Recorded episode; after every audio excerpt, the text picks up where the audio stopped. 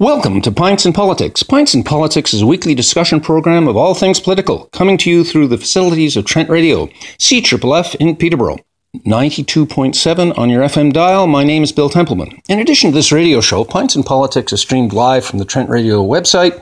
We also have a podcast at Pints and Politics, all one word, lowercase, uh, dot p t b o podcasters dot c a. And every Thursday, uh, a smallish crew of intrepid pundits gathers at the Garnet Pub um, to yell at each other about politics. Aylmer and Hunter in Peterborough, five p.m.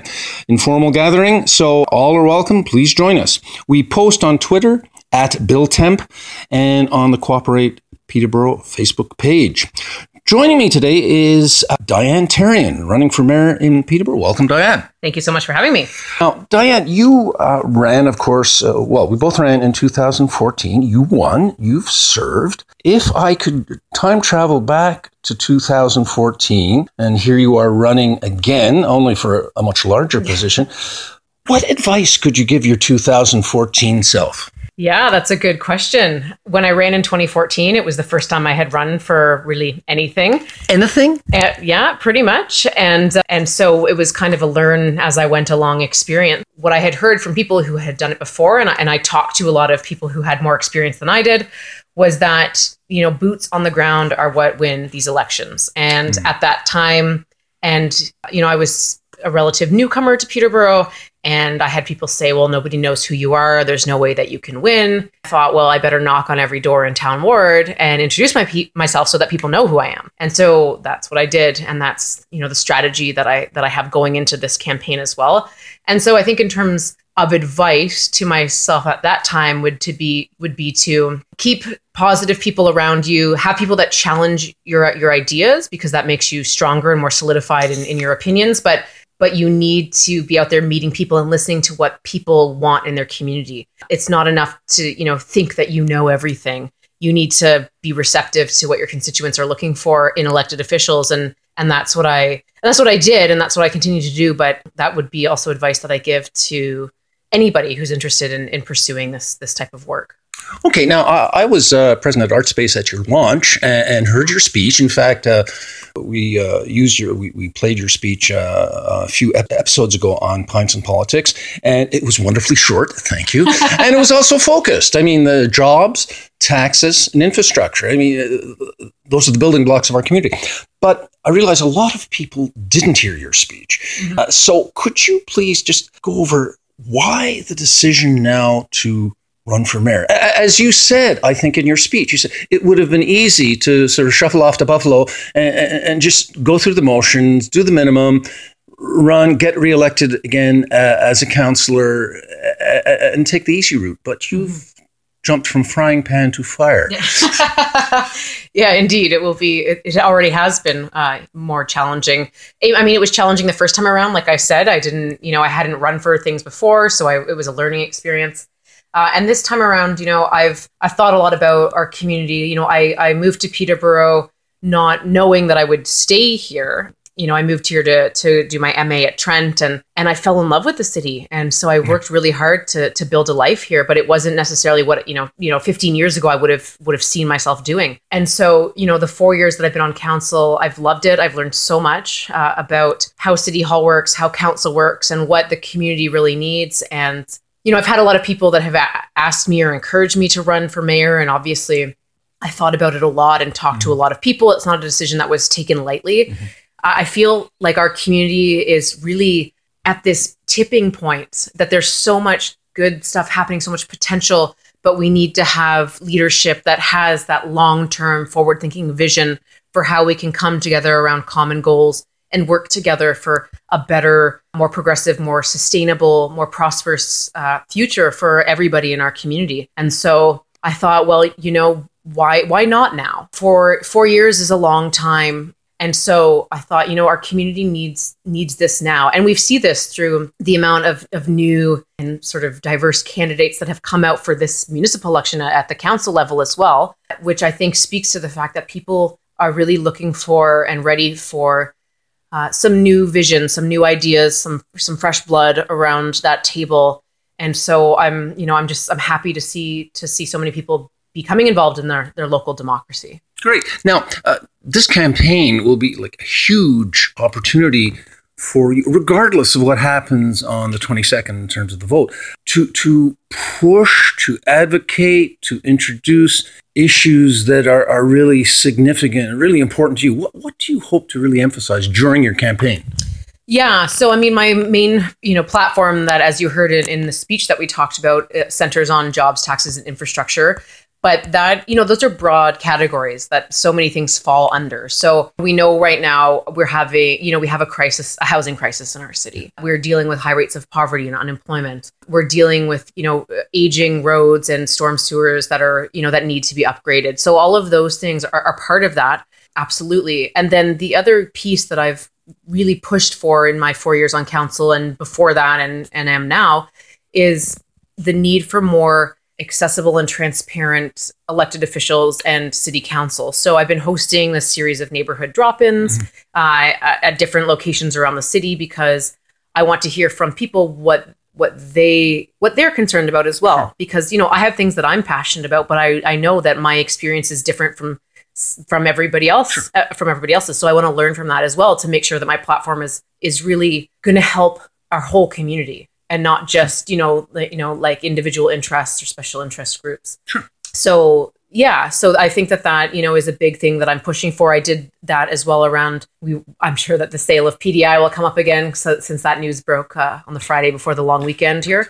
That when that debate and discussion came forward, I, I was the one that put a motion to actually have community engagement and consultation and education around what was happening with that. So that's a value that I really, I hold quite strongly. And, you know, the last couple of weeks I've had these community drop-ins and there's been people as young as fourteen and people as old as eighty that have come out to that and everyone in between. And that's what I want to hear because you need to have diverse perspectives and that intergenerational knowledge about, well, what, you know, what do we want from the city and what do we hope the future will look like as well as, you know, what, what people are worried about now. So it's trying to capture all of that, which is, you know, a lofty goal, but I think, you know, I've got a great team and we're working towards it.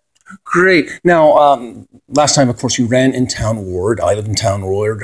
Ward. I, I know you. You're well known in Town Ward, but now you're running in all of Peterborough. Mm-hmm. Could you just go into a bit of your background and what you bring to not only City Council, we know that, but to the position of Mayor of the City of eighty thousand? Sure. So I know that, yeah, since I've moved to Peterborough, I've lived in the, the downtown area. I grew up in Mississauga, which is a very suburban city. And so I also, and my parents moved recently to Northcrest, the, the far sort of north of Northcrest, and I visit them, you know, on a, you know, weekly or more basis. And so I, you know, I, I do understand as well the issues that are prevalent out mm-hmm. there. It's a, it's a bit different from what people mm-hmm. that live in the city core see in terms of, you know, we do have a concentration of of poverty in the downtown as all cities do. And so there are, you know, there are different issues that that you see. And so I think that that ability to understand what it is that people who who actually live and work in the city are dealing with. And I, you know, I commute through the city by walking, by biking, by driving. And so I see all the different modes of what's going on. And I think it's really important for people that are that are running for the, these, you know, these offices to actually live and work and frequent the, sure. the businesses and the facilities and the institutions in, in our city. And so, you know, that's an important part of it. You know, I have experience in the private, the public, and the nonprofit sectors. Uh, and so I, you know, I understand that people will talk a lot about how the city is a business. And certainly there are aspects of a business to it, but it's it's also a service provider. Transit operations are never going to be profitable, but it's a basic service that municipalities need to provide. You need to be able to see things not only from the financial hard dollars and cents perspective, but also the intangible value that having recreational opportunities, having the ability to get around the city, those, you know, having community engagement, those things are all intangible in terms of a dollar value, but they build a healthy community. And that's what, that's what I'm, you know, also want to work towards. Now, let's talk about mud for a minute. Now, during Maryam's, Maryam Monsef's campaigns, I should say plural, there was the criticism, totally bogus, but the criticism that, you know, she's in her, her early thirties. She really hasn't had a full-time job. Um, and, and, of course, some veiled sexism under that. Shouldn't she be, you know, starting a family, having babies, you know, making apple pies and so on? You know, all, all that stuff. No, you're a different person. I mean, you know, you're your master's, you've been out in the work world, you've served on council, of course, for four years. So you've proved a lot of that wrong. But And I, I don't want to put down the community uh, I call home, but I'd be surprised if that wouldn't come up again. How do you react to that? I mean, I can still make a mean apple pie. But I think that, you know, these these days, you know, this is, people want to make change in their communities in different ways. Yeah. And so, you know, you know, I think that I've proven myself through the work that I've done on council and in the community and, and all of that kind of stuff. And and the reality is I'd love to get to a point where, you know, somebody's fertility status isn't a, you know, isn't a debate, because people aren't asking, you know, some of the other yeah. male counselors about yeah. their, you know, whether they're married or have kids. So, I mean, I, I knock on wood, haven't had to deal with much of that yet. I'm, I'm sure I will, but I, I'm dedicated to this community in a in a really strong way, and that's what I want to focus on. Yeah, I mean, no one inquired as to my hormonal activity when I was running door to door. I, I was really yeah. hurt. Yeah. Uh, now, uh, in terms of career, now you're up at Trent. You work at Trent, right? No, I have. You have, okay. So, so apart from your, your work on council, what's your what's the shape of your career to date? Yeah, so I've done a lot of things. I mean, I knew, so I've known for the last several months that I wanted to run for mayor. And so I consciously didn't take on any contracts, any work, mm-hmm. knowing that campaigning is a full-time job. I mean, and a lot of, you know, and some people do it while working other jobs, and that's, and that's awesome. But the kind of campaign that I'm running really is a twenty-four seven, you know, mm-hmm. three sixty-five uh, type of thing. So I've, you know, I came to Peterborough to do my master's degree. I did that. Um, I've worked for the Y W C. What's your master's in? Uh, the Canadian Indigenous Studies program, the okay. Frost Centre. Mm-hmm. So my M A looked at new recent immigrants to Canada and what they mm-hmm. what they know about Indigenous people and what they're learning when they get here. Okay. And so, you know, I'm one of those people who, after I graduated from Trent, had a had a harder time finding work in Peterborough and ended up working down in Toronto for a year and a half mm-hmm. and was just not happy down there and really worked to get back to Peterborough. You know, I took a fifty percent pay cut coming back here, but to me, it didn't matter because I knew that I would be happy here. And so for a lot of people my age as well, like that, that is sort of a, a different way of of working and wanting to do that. We want to be able to, sure, uh, you know, ha- have a secure and safe house and maybe have a family, but we want to be able to make a difference in our community and feel like we're working for the betterment of of the community. Uh, and so that was something that was really important to me. I've worked in I've worked in so many jobs, as many as many millennials have. You know, a lot of work is contract mm-hmm. and is part time. And so when I first the first couple of years I was on council, I was working four or five different contracts right. to you know to build to build enough money to yeah. be able to you know afford things. And that's you know the reality of what's going on these days. Right. So yeah. Okay. Uh, you know, and many of those those critics who who throw that particular brand of mud Uh, at young and particularly female candidates aren't quite aware that for a lot of uh, a lot of millennials, the full-time job is uh, they're not around anymore. That the gig economy, the mm-hmm. contracts, mm-hmm. the temp positions. This is this is how careers, the portfolio career. Yeah. This is how careers develop. And so to criticize people for not having full-time jobs. Yeah. I mean, when I graduated, you know, if you could walk a straight line and chew gum at the train same time, you could get a full-time job with well, a bank or yeah. a government. And I, and I, you know, I have friends who, you know, because they're, you know, there's a lot of people, say, in the humanities that for whom it might be harder to find that. But mm-hmm. I have friends who have masters of science and who have, you know, graduate degrees in uh, geochemistry and these things who, who still, even if they can find full-time jobs, are often still on contract and are often not paying a living wage. Yeah. Uh, and so they, even if they have that full-time job, it's still precarious because it ends in six months to a year yeah. and they're only making, you know, they're barely making enough money to be above the low income line. And so I think that that, you know, that's one of the issues that all generations, but particularly the younger generations are dealing with is that you, you know, you, you have to work twice as hard to make half as much pretty much. And yes. the ca- cost of housing, the cost of food, the cost of gas uh, have all gone up yeah. and wages have stagnated. And so that is, you know, that's a very real, that's a very real issue. Uh, I think part of it too, and I've talked about this a little bit in Peterborough, is that this, you know, this community has been a bit slower to adapt to the new economy that, that we're living in, in terms of, you know, the, the decline of the, the manufacturing sector. And certainly we still want to work with those um, manufacturing, you know, the manufacturing industry that's here. But, you know, there is so much happening in, you know, the knowledge economy, and there's people that can telecommute and work from home and do designing or do web-based work that they don't necessarily need uh, an office building. And they don't necessarily need to be in sort of an urban center, but they want the quality of life that Peterborough has to offer. So that's something that I think that we need to leverage, and we certainly can leverage more. There's a lot of people in our community who commute down to Toronto or the Durham region a couple times a week. The, you know, the, the speed of your internet is more important now than, you know, than the size of, of your roads, really, right, right. Uh, because that's where, that's where things are happening. Right. So on the, uh, your, your trilogy there, the, the three pillars of your campaign, uh, taxes, jobs, and infrastructure, what are the ways, you've touched on them just now, but what are, if you could summarize the ways you see as mayor, well, the next council, how can we collectively attract more jobs to Peterborough? Government doesn't create jobs, but government creates the conditions that people want to invest in, that people want to live in. And so, you know, I have a few, several friends who have small businesses who are trying to recruit workers from, from elsewhere if they can't find the skills that they need in town. Uh, but part of the thing that people are looking for, particularly the younger generation, as we talked about, who want to um, have not just a fulfilling career, but a fulfilling life in the community, uh, is that they want to have a quality of life experience. They want to be able to live in a place where they're able to bike around with their kids and be able to walk to school and be able to go to great pubs and restaurants and have great art and culture and sports facilities and all of these things. And Peterborough has all that to offer. And people, I know, because I grew up in the G T A, and friends, when they, the first time they come to visit, they're always surprised by Peterborough's got such great music mm. and such great restaurants. And that's not the perception that a lot of people have. And so we need to keep building on that, because we do, we have great trails. We have great post-secondary institutions. We've got a great downtown and great local businesses all over the city. And so we need to keep building on, you know, improving our roads, which, you know, many of which are falling apart, as well as the other infrastructure, sidewalks, storm stormwater management, and then making it more, you know, bike friendly, uh, improving our transit system, getting car shares going, and getting, you know, different Uber and Lyft and all of those types of things here would be very helpful, particularly with the student population, because that that's what they are looking for.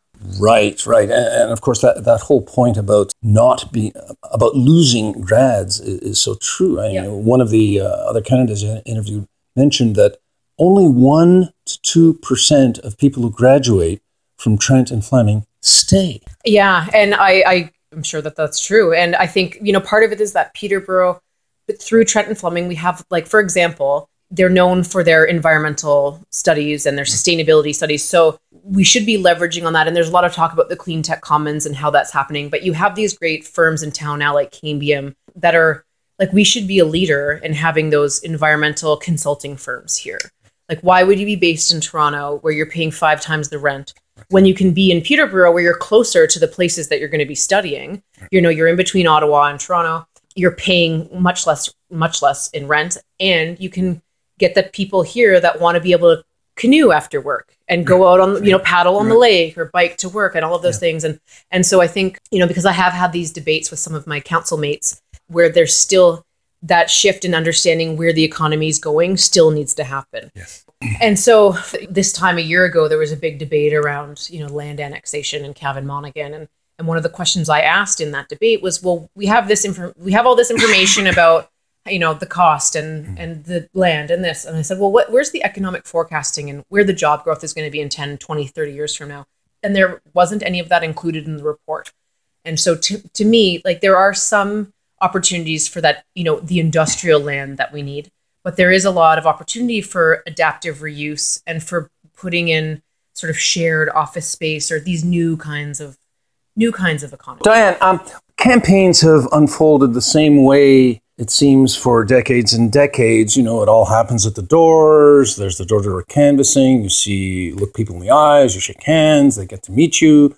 But over the last few campaigns, there's this sort of new cloud on the horizon called social media. And, and now the door-to-door, while it's still important, social media is huge. For example, I was told that uh, at one point during the federal last federal election, Maryam Monsef had more followers than the Peterborough Examiner. So, so uh, how do you plan to use social media? Yeah, I mean, I have a really great team that's helping me out with that. I mean, Facebook has really big reach. So, for example, this neighborhood uh, drop-ins that I've been hosting, we put out a little video saying I'm going to be, you know, at the Silver Bean or at the Ale House or wherever it is that I'm going to be. Uh, come on out. And it reaches, yeah, hundreds of people. And I've had people come out that say, oh, yeah, I saw it on Facebook. And so that's really key uh, way to reach people, particularly, you know, different demographics of, of voters. You know, all that said, that to me, it's still the boots on the ground is what wins it, because there are going to be some people who can't make it out, or who, you know, who follow you, but it, fo- Twitter followers are can be anywhere in the world. So it's not, you know, they're not all local. Right. Um, they, you know, so that you can't rely on that. Certainly we want to use it to our advantage, and it helps, you know, be able to give a little bit of a glimpse into what a day-to-day campaign looks like, you know, with the videos that you can do now on Instagram stories and that kind of thing. Like, here's what it looks like when you're trying to fix up your campaign office and, and all of that kind of stuff, to try to make it a little bit more humanizing and accessible, because I think that that's really important. And that's something that I, that I really uh, try to do. Because one of, you know, one of the things that I want to do and is to get more people, particularly young people, engaged and interested in municipal politics. And so I've had some young people come up and say, like, that's so cool. I saw your thing on Twitter or Facebook, and, you know, tell me more about running for council, because I maybe want to do it in a couple of years. And it's like, yes, that's what I want. Like, you want people to be engaged. You know, we have less, I think in the last municipal election, it was what, forty-five percent voter turnout around there, yeah. forty-seven, still less than half. Yeah. Like, super low. Yeah. And, uh, and that's sad, right? Because yeah. then you, you've got so many people who, who just don't, don't care or aren't engaged, but there's reasons for that. Cause I remember not knocking on doors last time, and there were some neighborhoods where people that had done it before said, don't, you know, don't bother going to that neighborhood because nobody turns it. There's such a low yeah. voter turnout. And I thought, well, no, like maybe there's a low voter turnout because they have no one to vote for. And so I remember knocking on doors, and there's a few in this neighborhood where we are right now who people said, nobody's ever knocked on our door before. And people remember that. Yes. Like, I see people on the street and they're like, hey, you came to our door four years ago. And so, it, and, and they voted maybe for the first time. And that, you know, is something that is so critically important in a, in a healthy and vibrant democracy, is engaging, you know, the most vulnerable and marginalized people, and people that are written off as, oh, well, you know, don't waste your time. It's like, no, everybody deserves a vote, and everybody deserves to be engaged because they have valid concerns about what's going on in the community. Sure. Now, about diversity, and both of us, before you uh, were elected in two thousand fourteen, uh, have presented to council, and I have a very clear memory, uh, albeit painful. It's uh, I call it the firing squad. You stand there at the podium, and there are those eleven faces, and I stare around the table as I, I mumble through my presentation. There are only two women, and there's only like two or three people below, below the age of fifty. How is that going to... I don't want to say why that is, because that's in the past, but how is that going to change? I think that, you know, as people get, I don't know, and maybe this has to do with social media too, is that there's more, you're able to watch council meetings online, and you're able to, to stream them. I mean, you can always come in person, which is great too. But I think that more and more people are becoming aware of it. So in this election, there's already more young people registered to run than I think in any election that I recall. Young people pretty much in every ward, young in Peterborough being, you know, sort of under forty. Uh, yes, redefining youth.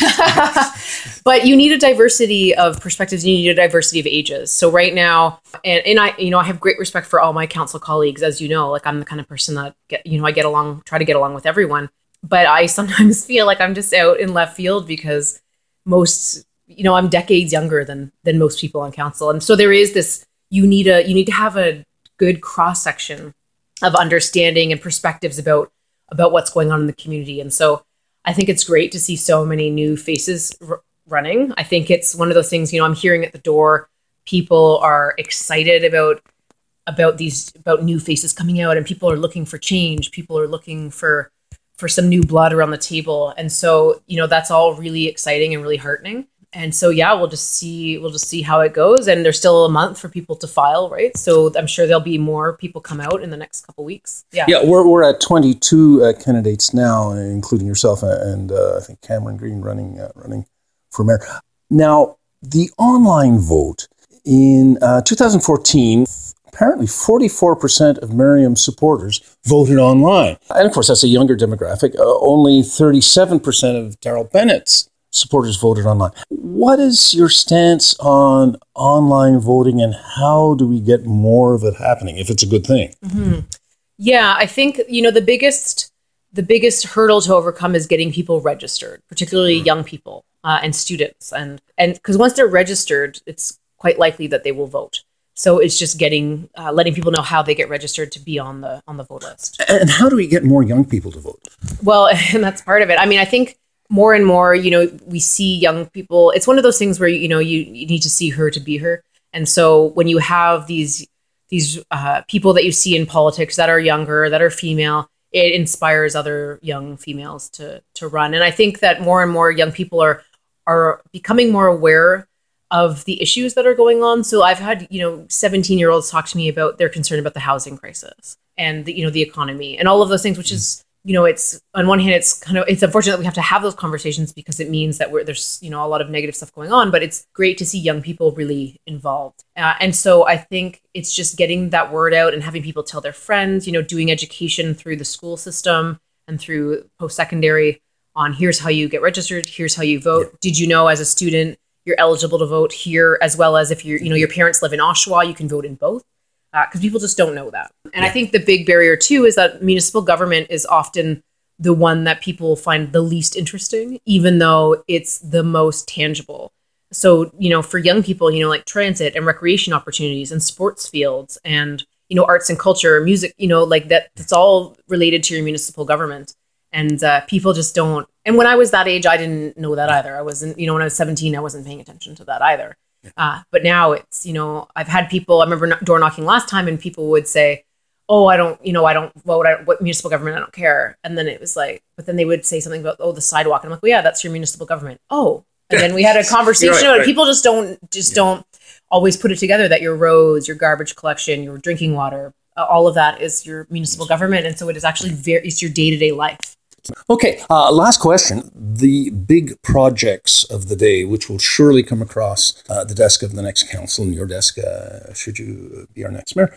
I'm thinking of P D I, I'm thinking of the Parkway, I'm thinking of the official plan review and the annexation. Where could you briefly just outline where you stand on those? Well, P D I I've been opposed to since the beginning, as you know. We'll see what happens with this deal that's apparently going through that came out the Friday before the long weekend. Uh, right. So we'll see what happens with that. Uh, I'm, I will continue to fight against that. The Parkway with the new provincial government, we'll see what happens. Again, to me, uh, you know, that is when we talk about spending your tax dollars wisely, spending one hundred, it'd be one hundred fifty million dollars now to do to build a bridge.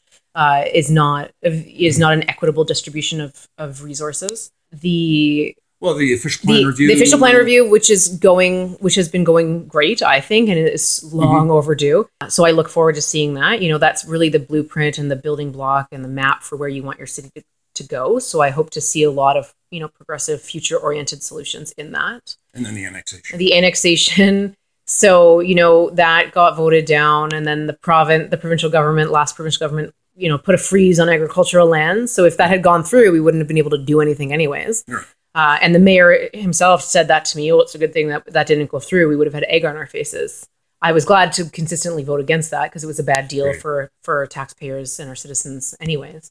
Uh, you know, that being said, I know that there is talk about how we do need industrial land. There are other ways to, to work on that, you know, creative, innovative solutions. And so we're going to, you know, and G E is sort of the big, the big unspoken thing that, you know, kind of gets talked about, but nobody wants to really talk about it.